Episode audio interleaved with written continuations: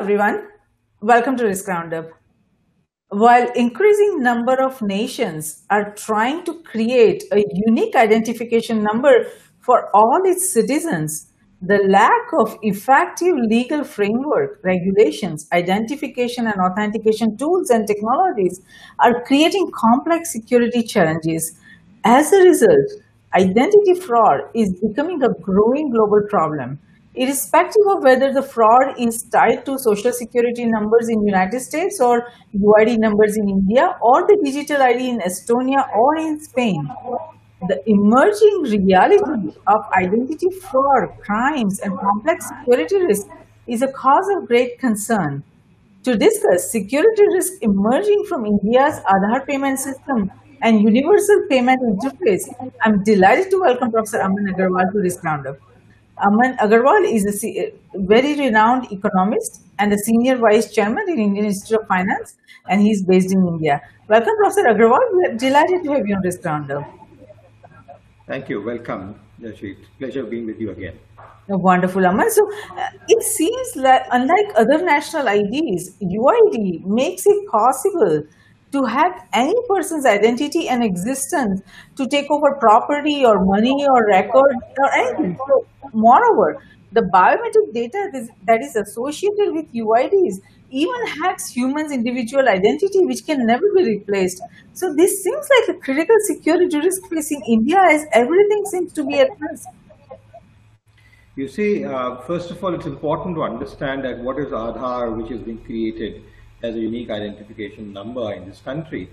You know, it is uh, something for, for an international audience, something similar to a social security number or unique ID in the UK, but it's a step further than just uh, a social security number, which it used to link only different accounts and structures, and you had to present this as a main ID framework wherever you are, whether working or doing an assignment or doing other activities or booking a ticket and things like that. So it had become a unique number there. But this Aadhaar framework, which was created by the government, initially, when the previous government introduced, was in a parallel system to what we saw in the US and the UK and some of the other parts of the developed world.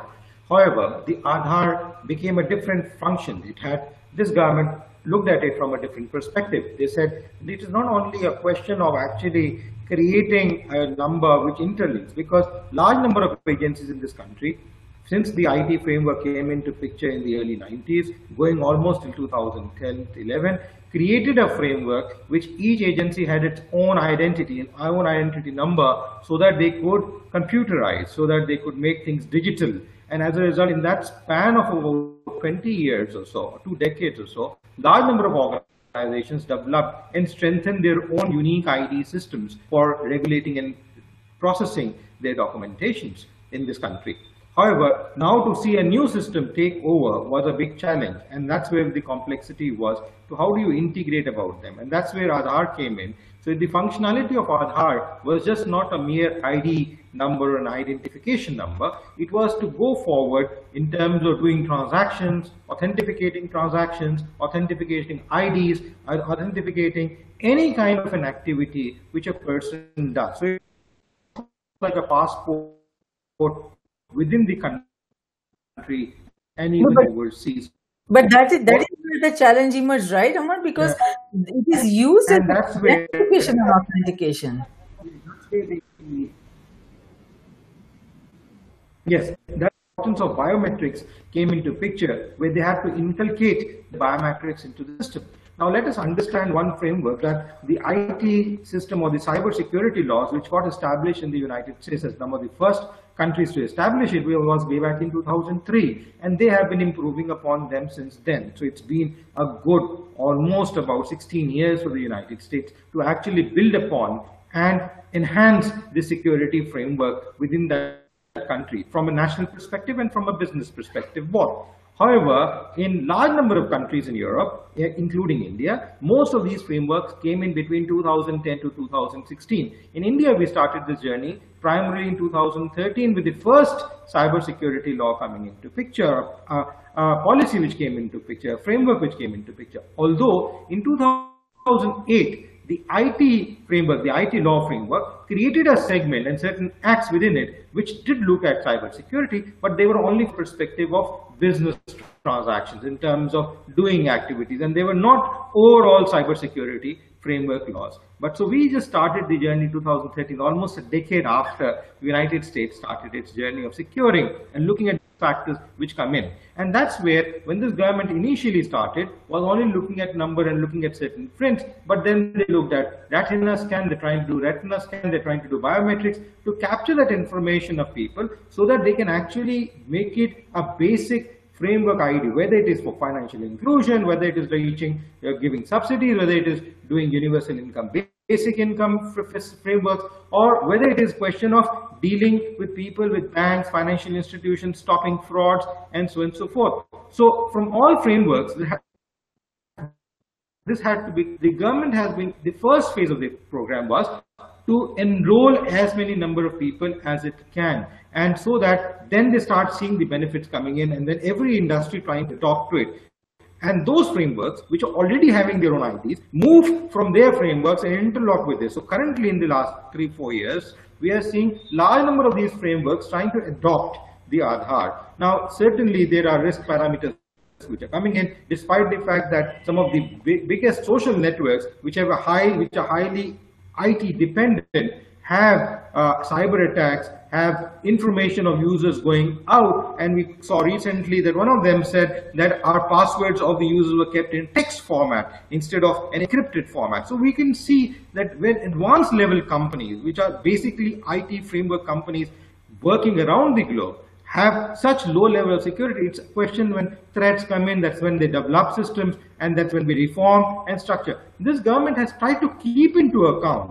what is happening. However, certain loopholes always get on account, and that's where I see this incidents where foreign agencies, the foreigners come in and tell us that this particular thing is hacked and this particular thing is hacked and this information is gone out becomes a new framework, a new setup to come up. I recently, only three days back in a cybersecurity which took place, I met one of the IGs of Maharashtra and he was looking after the cybersecurity cell looking at the way financial fraud, the way criminal activities, and he was telling me the kind of advancements they have developed in the last three, four years in specific, with over about 800 crores, uh, which has been given uh, for the IT framework within the country. That's roughly about 80 million Uh, uh, rupees being given out just for the cyber security patrolling.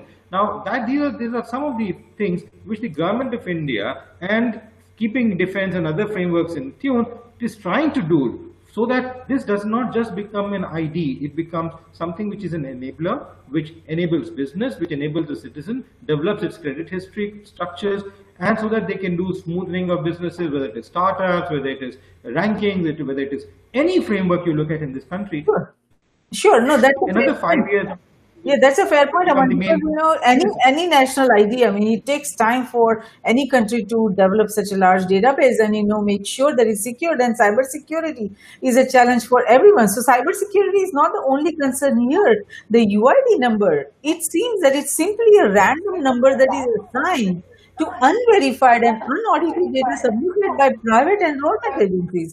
There is no way that if during the enrollment process, anybody would go with the document and they would take the retina scan and they would take their fingerprints uh, without any verification of whether that individual is who he, he, or she is. And then, you know, once the biometric data is in the database, you can use that and copy that, you know, uh, biometric data and uh, uh, give Aadhaar ID, UID number to anybody else. So it has created a lot of challenges and especially the legality of the UID number because the UID database has never been audited by the Registrar General of India. So how did Urea AI establish how many of the billion numbers they have issued to genuine citizens without a proof of residence and how uh, they could create, I mean, how were so many fraudulent identities created?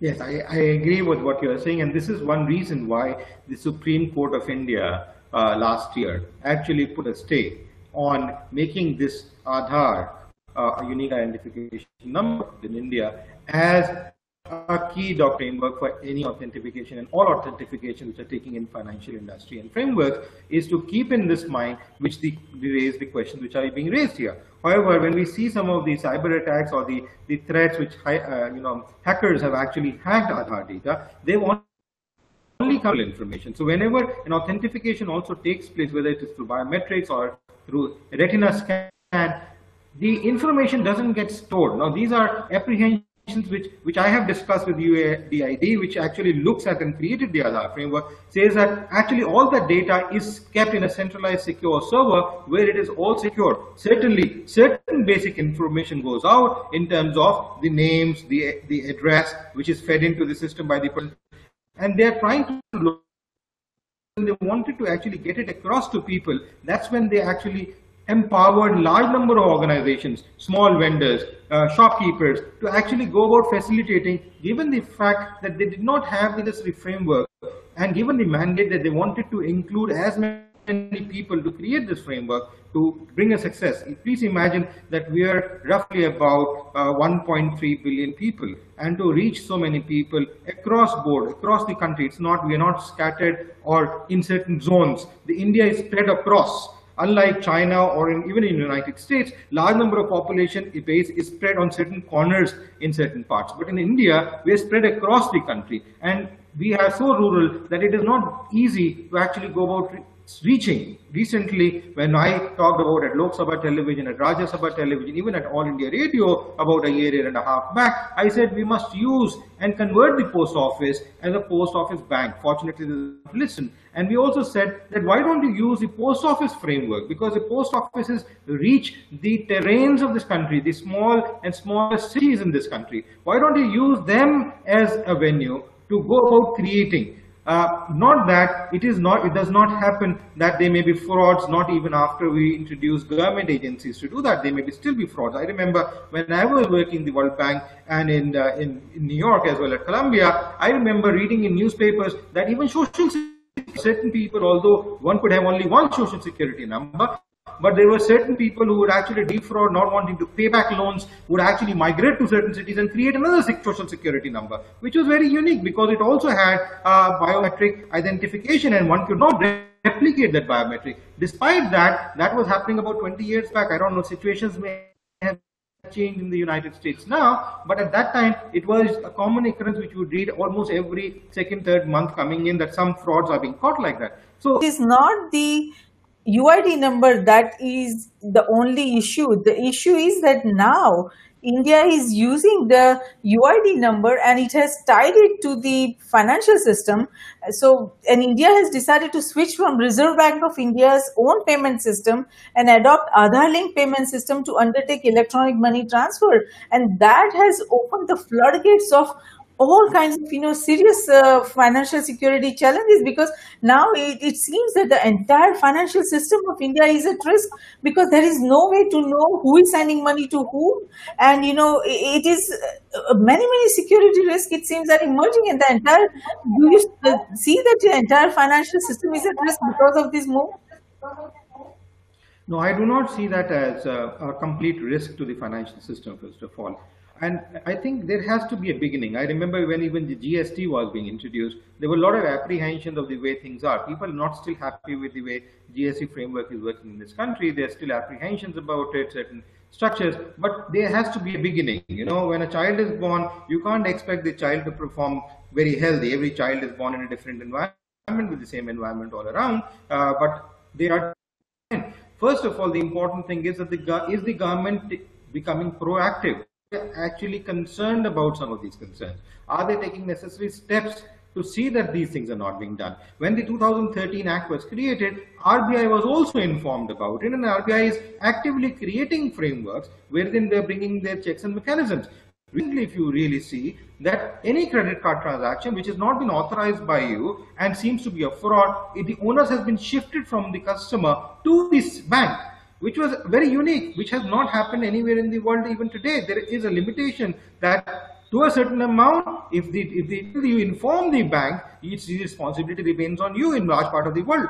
But in India, they made it a complete clear onus which the banks are now upgrading their systems to see that they are able to take care of cyber security, the cyber frauds in terms of credit card which takes place and transactions which take place. Now the responsibility is being put forward on the banks and financial institutions that you cannot get away by saying that it is at the other end because every transaction creates an IP, creates a footprint. So when we link it to Aadhaar, certainly there is a link. And when you're doing an Aadhaar transaction, there's always an OTP verification which goes to your mobile, which is still fairly, as I was told, the fraud percentage in an OTP transaction is only about 0.0 percent in this country as of today. So given that kind of a risk, it is still a very strong method, although it's a very old traditional method of doing it in the IT framework, but it is still a very strong network given the low uh, debacle rate which comes in the OTP. So whenever a transaction is being done through an Aadhaar link framework, you automatically get that confirmation which is there. Certainly, they can never be checks and balances. They can be frauds there as well. So someone who is keeping a gun on your head has access to you, has access to your mobile. So when he has a gun on your head, you can always be at scrutiny. Now, the Bitcoin we saw the kind of debacle which took place. So there are ways which go on and things are problem. But in my opinion, as of today, what the government of India, with the financial sector in India, the Aadhaar linked financial framework is not at a risk. It is at a risk for those who are actually trying to swindle away money, who are doing black money, who are doing money laundering, because their transactions now can be tracked. Their transactions can now be stopped to a great extent. Their transactions can be brought to a halt by the nation. And that's where the how? some of these people What actually you are- what you are accumulated a huge chunk of money. What you're telling me is the entirely you know opposite to what the reports you know are telling that this is now anonymous you know transfer of uh, money. So if the transfer is not associated to any bank account it happens between uh, you know one you are uh, Aadhaar number to another Aadhaar number. It goes from mobile to mobile and then there is no way to yeah you can track the money where is going where but who is sending the money and who is receiving the money? There is no way to track that so it is kind of becoming like completely anonymous, you know, and that increases the risk of, uh, you know, it's like a hawala transfer. It is in, increases the risk of black money or uh, terrorism money. There is no way to know what this money, you know, who is sending and where it is going.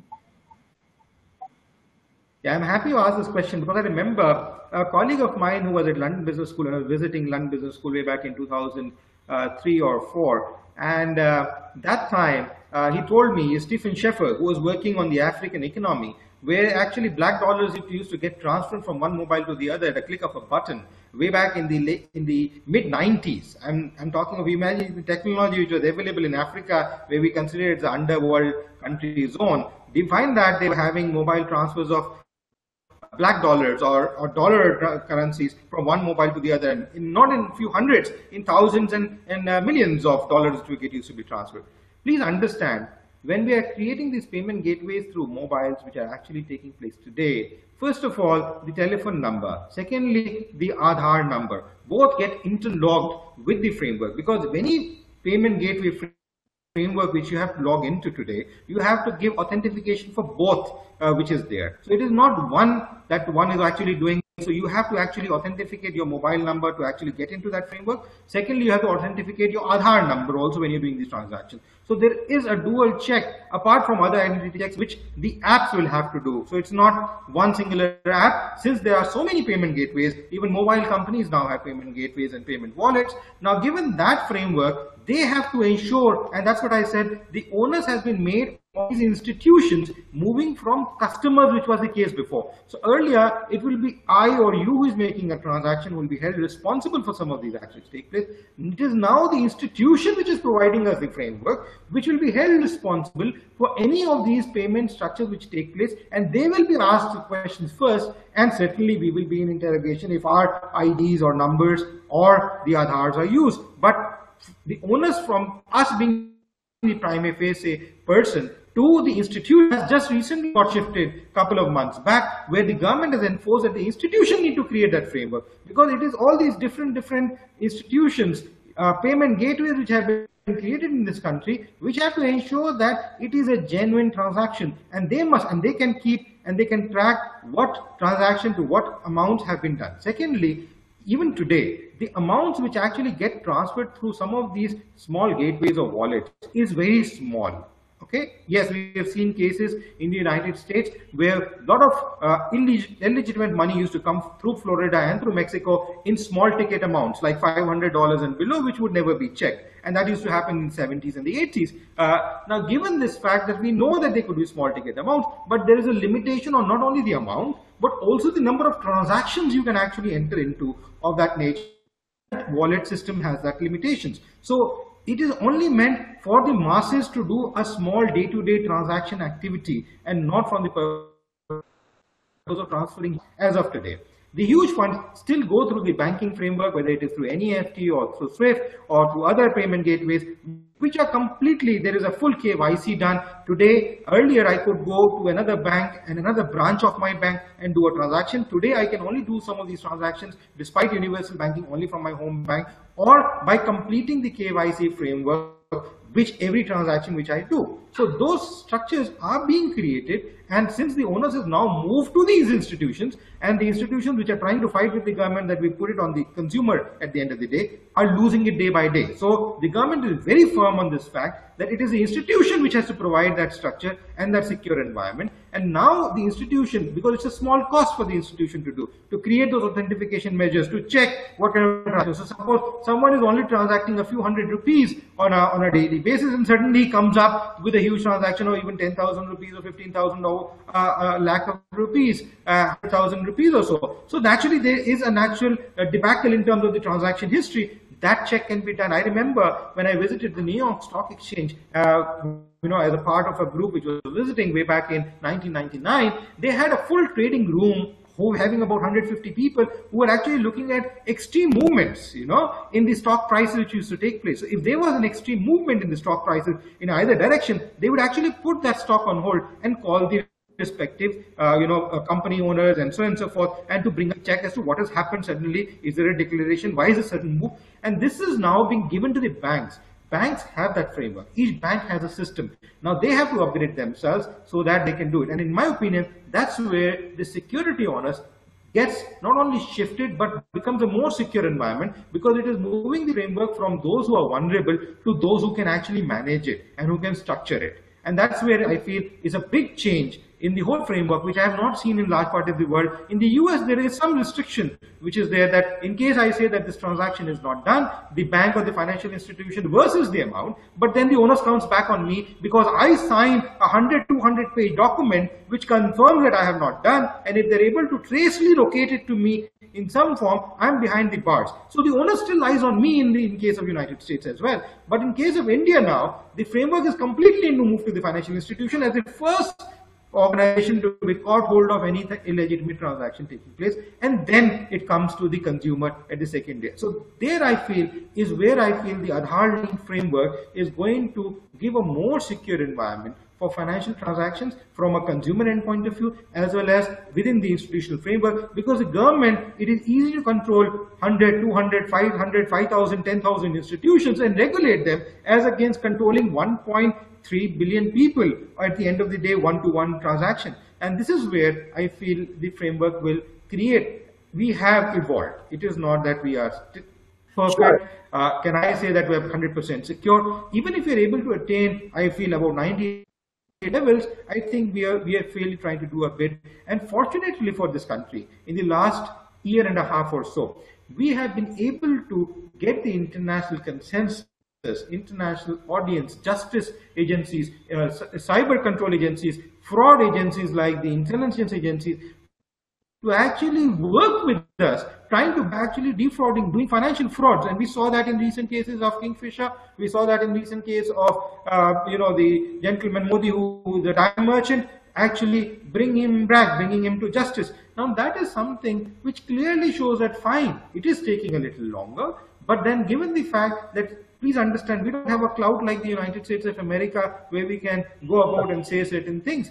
And given the fact that we are a developing country where we have friends and uh, enemies both working together, we have been able to trying to create a framework which where we show that if you conduct a fraud and run away in the, anywhere in the world, we can put you and we can bring you back to justice, even if you're in that specific country uh, where which may be harboring you or protecting you. And we have seen cases even in the United States, where there have been tax frauds. I remember Mr. Rich reading about Mr. Rich, which defrauded uh, United States by 50 million dollars of tax evasion way back in 1984-85, and he started living in Switzerland, and he had a happy life. And they were saying that even Clinton's presidential elections were sponsored by his wife.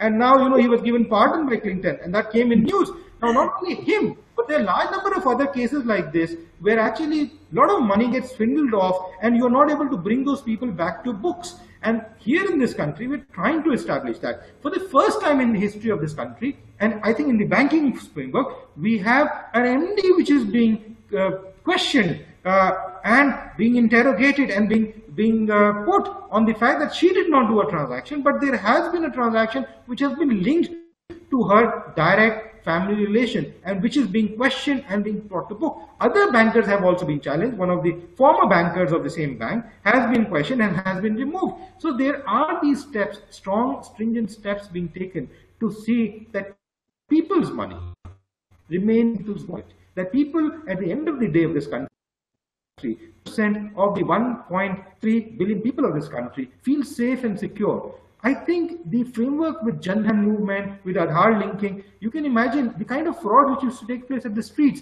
Now a small vendor, someone, you have come from India, you know people selling teas, small, small, small. We see that in, in United States, in New York, and certain big cities like New York, DC, and Florida, where some small, small vendors sell things on the street. These are not rich shop owners. Now they don't have any security. When they, they used to do transactions in cash, now all of them do transactions in a digital form.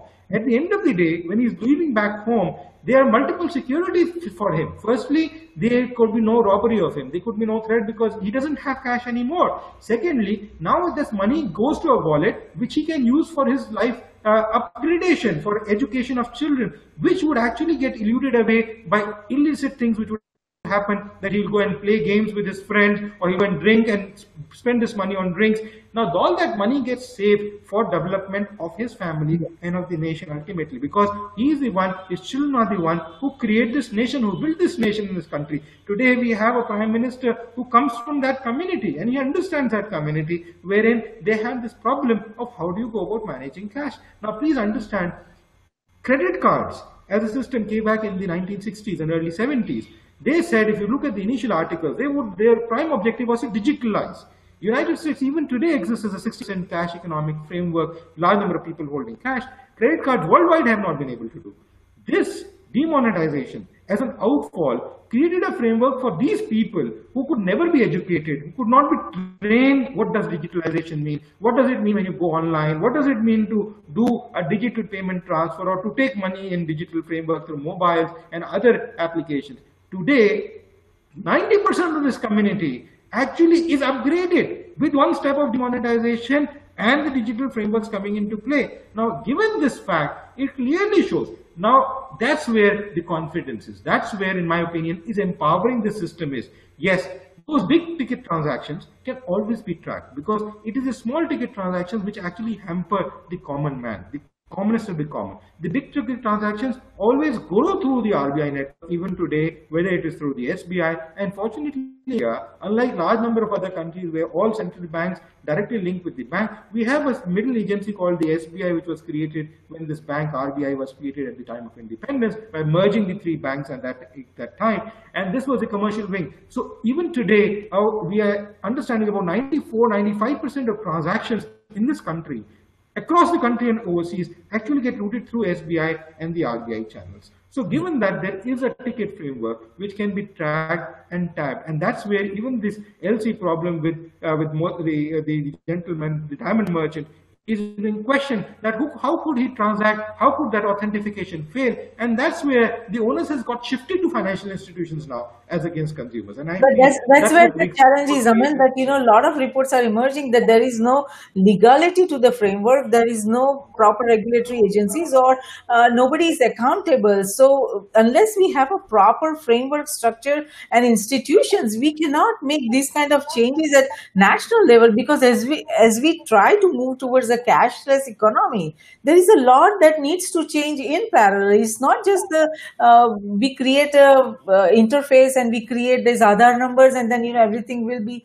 okay because we are you know we have to make a lot of parallel changes at the same time to make sure that you know the all these what we are doing technologically that it can be effective transition and that everyone can benefit because unless we do that each and every account holder you know each and every uid or account holder or bank uh, you know holder everybody will become vulnerable to the security so that's where the challenge is that we are trying to move towards the cashless economy and at the same time the institutions and regulator regulations and all that is not moving in parallel so that's where you know the conflict is from my you know assessment no, I, I, fully agree. You know, it is a question of institutionalization of the system. It is a question of putting things in a framework. And I feel that's where the government is working. Please understand that they are not going to put all this information in the public domain, given the fact that we understand the large number of hacking frameworks which exist in the country and outside, which we are going to subject ourselves in terms of vulnerability if we put all the efforts which are being put in terms of putting in these transactions in safe and secure frameworks.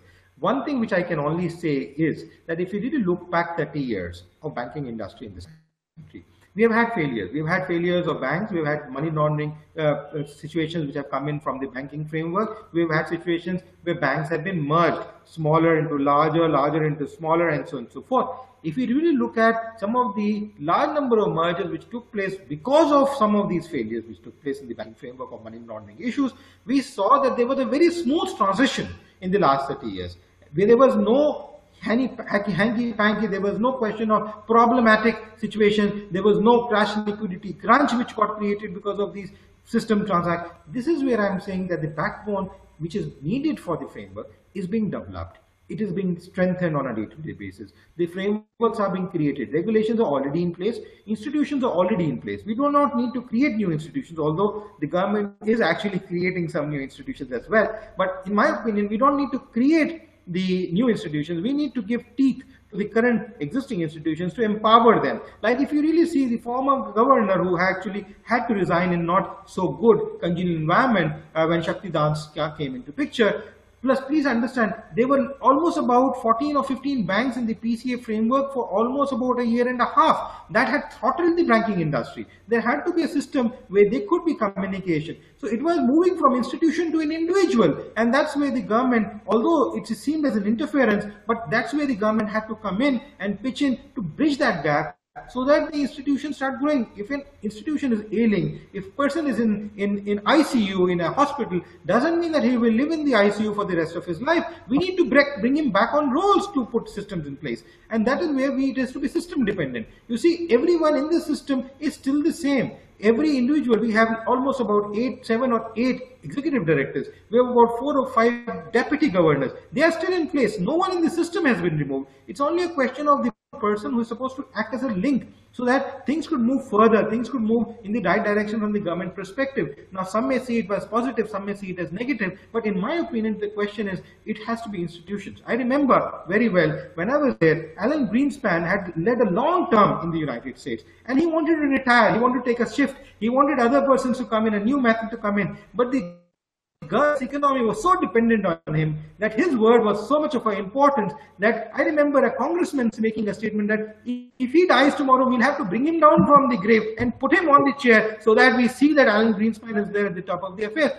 That is where the problem is. It is the federal system to run the country. It is the banking system to run the banking framework and not A, B or C to run the country. And this is where, in my opinion, institutionalization, as you raised rightly your question, institutionalization. And that's where I feel from individuals, this shift, making the accountability and responsibility of institutions is a major shift in trying to institutionalize the whole process of the transaction framework which is taking place in the country. I'm happy to some extent that the MasterCard and Visa at the end of the day recently when they came went to the United States President got a little threatened of the framework which is created in India. Please understand, they have their own importance, they have their own framework in the world. They cannot be threatened, they have developed this framework over a span of almost half a century. But we have seen bigs disappear, we have seen smalls and large. The framework which is created in India is only for transactions within the country as of today. Yes. And only a few transactions. It is not for transacting around the world. It is not to create another framework like MasterCard or Visa. It is only for facilitating those people which could never be brought into the system for the last 50 years despite having online transactions despite having large number of banks large, large number of frameworks we have foreign banks we have small and micro banks we have you know microcredit banks we have agriculture banks we have so many kinds of banks in this country, but the commonest of the common was never put there. And this is what this payment gateway framework which the government is trying to create, whether it is through mobile, it's through wallets or others, is basically to put those people first, bring them into the system. Not on the fact that rich or influential people or educated people like you and me transact and use these facilities, but those people also get a bite of this share of development and they're able to enrich themselves through this framework. And this is where I see that this system is a parallel system to whatever has been existing and a more stronger system which is trying to emerge. How strong it is, I'm really sorry. We will test of time will have to be there. When a child is born, the child has to emerge and you know see the environment and not all children grow in the same manner. I have a friend of mine who gave children birth in United States in a natural family. He says, I have not given any vaccination to children to develop an immune system by themselves.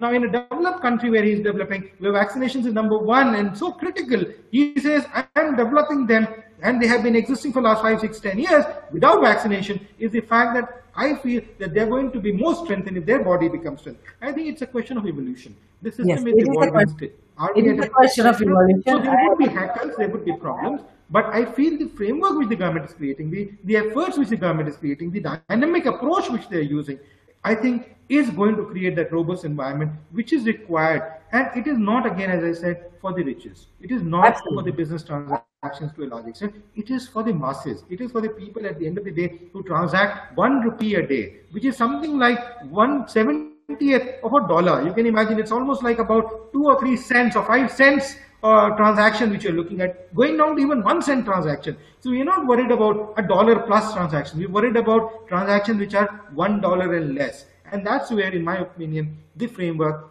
would help bridge that gap which has not been done in the last 50, 60 Yes. years, despite IT frameworks coming into play.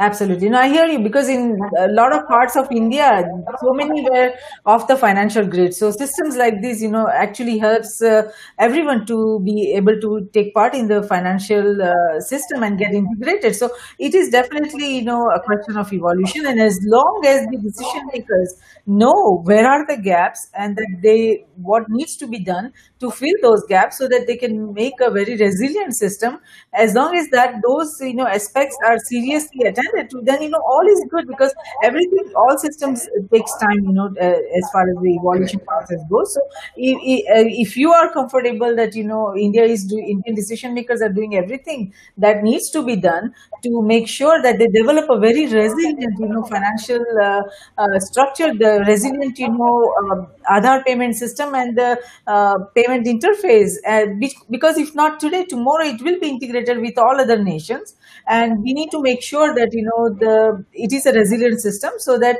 uh, they can you know evolve and take the next step, and uh, everybody can benefit from that. People who are traveling to India, people who are you know uh, NRIs, and everybody. So as long as uh, necessary steps are taken to take the system and make it resilient, then it's all in good. Having said that, what would you like to tell our global viewers and listeners? I think uh, uh, there is a lot in public domain about what's happening in India.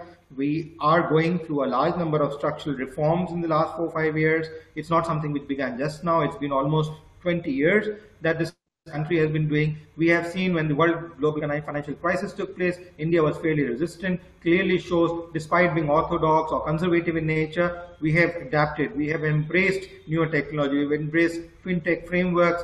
And I, since I sit on certain juries wherein we look at latest technologies coming in, I can really say that we are looking at the latest coming in this country. So we are a market which where you can come, perform, uh, you know, contribute to the growth of this country, contribute to the growth of your own nation, of your own wealth, Uh, it's a welcome approach. We are seeing that framework coming in with about almost about six billion dollars coming in every month in terms of foreign direct investment. Almost about a billion is reinvestment, which takes place, but about 5 billion out of 6 billion is still coming in as fresh liquidity every month into this country. Shows the kind of confidence this country has been able to give to the world at large. We are a huge community. We still have lots of demands and needs and requirements, irrespective of what framework you're looking at. And we know that the large part of the world has excelled in different disciplines.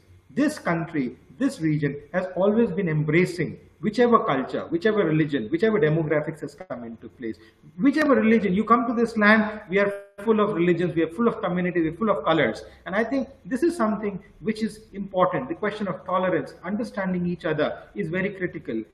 So we have all land, we would still want to be that land, and we are open to the global community. We did close our borders to a great extent because of the way we lost our independence uh, from the British and the French and others coming in and looting this country for a great extent.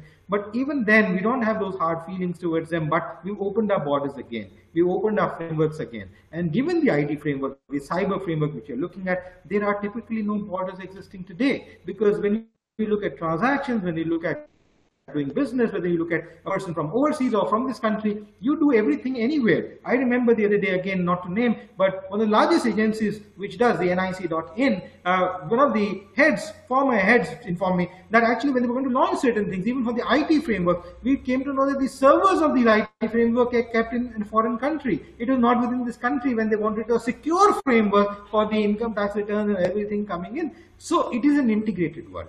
Yes. India has always looked at working together, moving together. We never wanted to be leaders. We never wanted to be at the top. It is something which is India as a culture, as a system from society comes in, that we grow together, we harbor together. And I think it's a question of trust and confidence. If we have this trust and confidence in each other, I think we will bring prosperity to each one of us. It's important that we learn to first trust and have confidence. Yes, to agree and disagree is very important. If we do not agree and disagree, if we do not raise questions, if we do not allow diseases to happen, our antibodies cannot create the framework within the body to actually fight those antibodies. So that is also important as a framework, as an ecosystem. But to only think that those are the ones which are going to kill us apart is something which is very microscopic and very my, uh, myopic in my opinion. We need to look at the larger framework. And given the fact that we are enjoying that confidence in the market, it's only in the last four years we see India has really become a shining nation, whether it's uh, agencies like Moody's or Standard Poor's or World Bank or IMF. India is being respected for what we do. Yes, some people always get hurt, some people always gain. That's always the gain, whether it is stock markets, whether it is doing a discussion. Like some people may like our discussion and some people may not like our discussion. So there are always pros and cons to it, but doesn't mean that we do not go forward. Fortunately, the trust and confidence of people of this country in this government and people of the international community in India has strengthened, has risen. And that's where we see almost all numbers, all parametric numbers on macroeconomic framework going up. We are still challenged. We have still our complexities. We still have our own problems. We will go, I think, 200 years of this modern world. Since the United States came in, and even prior to that, we have seen problems coexist whether it is kingdoms or regions, whether it is Chandragupta Maurya's period of 350 BCE or today, there have been problems. Yes. Problems are the need and creators of tomorrow. And I think we need to appreciate them as opportunities and not as threats. And this is where I feel the trust and confidence will win the game in terms of the system framework Yes. and keeping that risk on a check. Thank you. Very true. As long as we act on it, it and as, as long as we understand what the problems are and we have the willingness and desire to solve them, then all is good. So thank you so much, Aman, for participating in this roundup today. We appreciate your thoughtful insight on Aadhaar payment system and India's universal payment interface. And uh, our global viewers and listeners will benefit tremendously from understanding the complex challenges you know facing any system uh, that is being developed at a national level. So even if a single decision maker can understand the complex security risks or challenges that would emerge in developing a system at a national level and the global implications based on the discussion we had today this risk roundup dialogue has been of service and we thank you for that Thank you very much. It's always an honor and pleasure to be with you. Thank you so much, Aman. So, Risk Roundup, a global initiative launched by Risk Group, is a security risk reporting for risk emerging from existing and emerging technologies, technology convergence and transformation happening across cyberspace, geospace, and space. We at Risk Group believe that risk management, security, and peace they walk together hand in hand. Though security is related to management of threats and peace to the management of conflict, risk management is related to management of security vulnerabilities as well as management of conflict. And it is not possible to conceive any one of the three without the existence of the other two. All three concepts feed into each other. We believe that the security we build for ourselves is precarious and uncertain until it is secure for everyone across nations. Tradition becomes our security. So, if we build a culture of managing risk effectively, it will lead us to security, and security will lead us to peace. Let's manage the existing and emerging risks together. For more information on the Risk Roundups, to watch the Risk Roundup webcast or hear the Risk Roundup podcast, please go to riskgroupllc.com and do not forget to subscribe and share. Until next time, I'm Jayshree, host of Risk Roundup, signing off. See you next time. Thank you.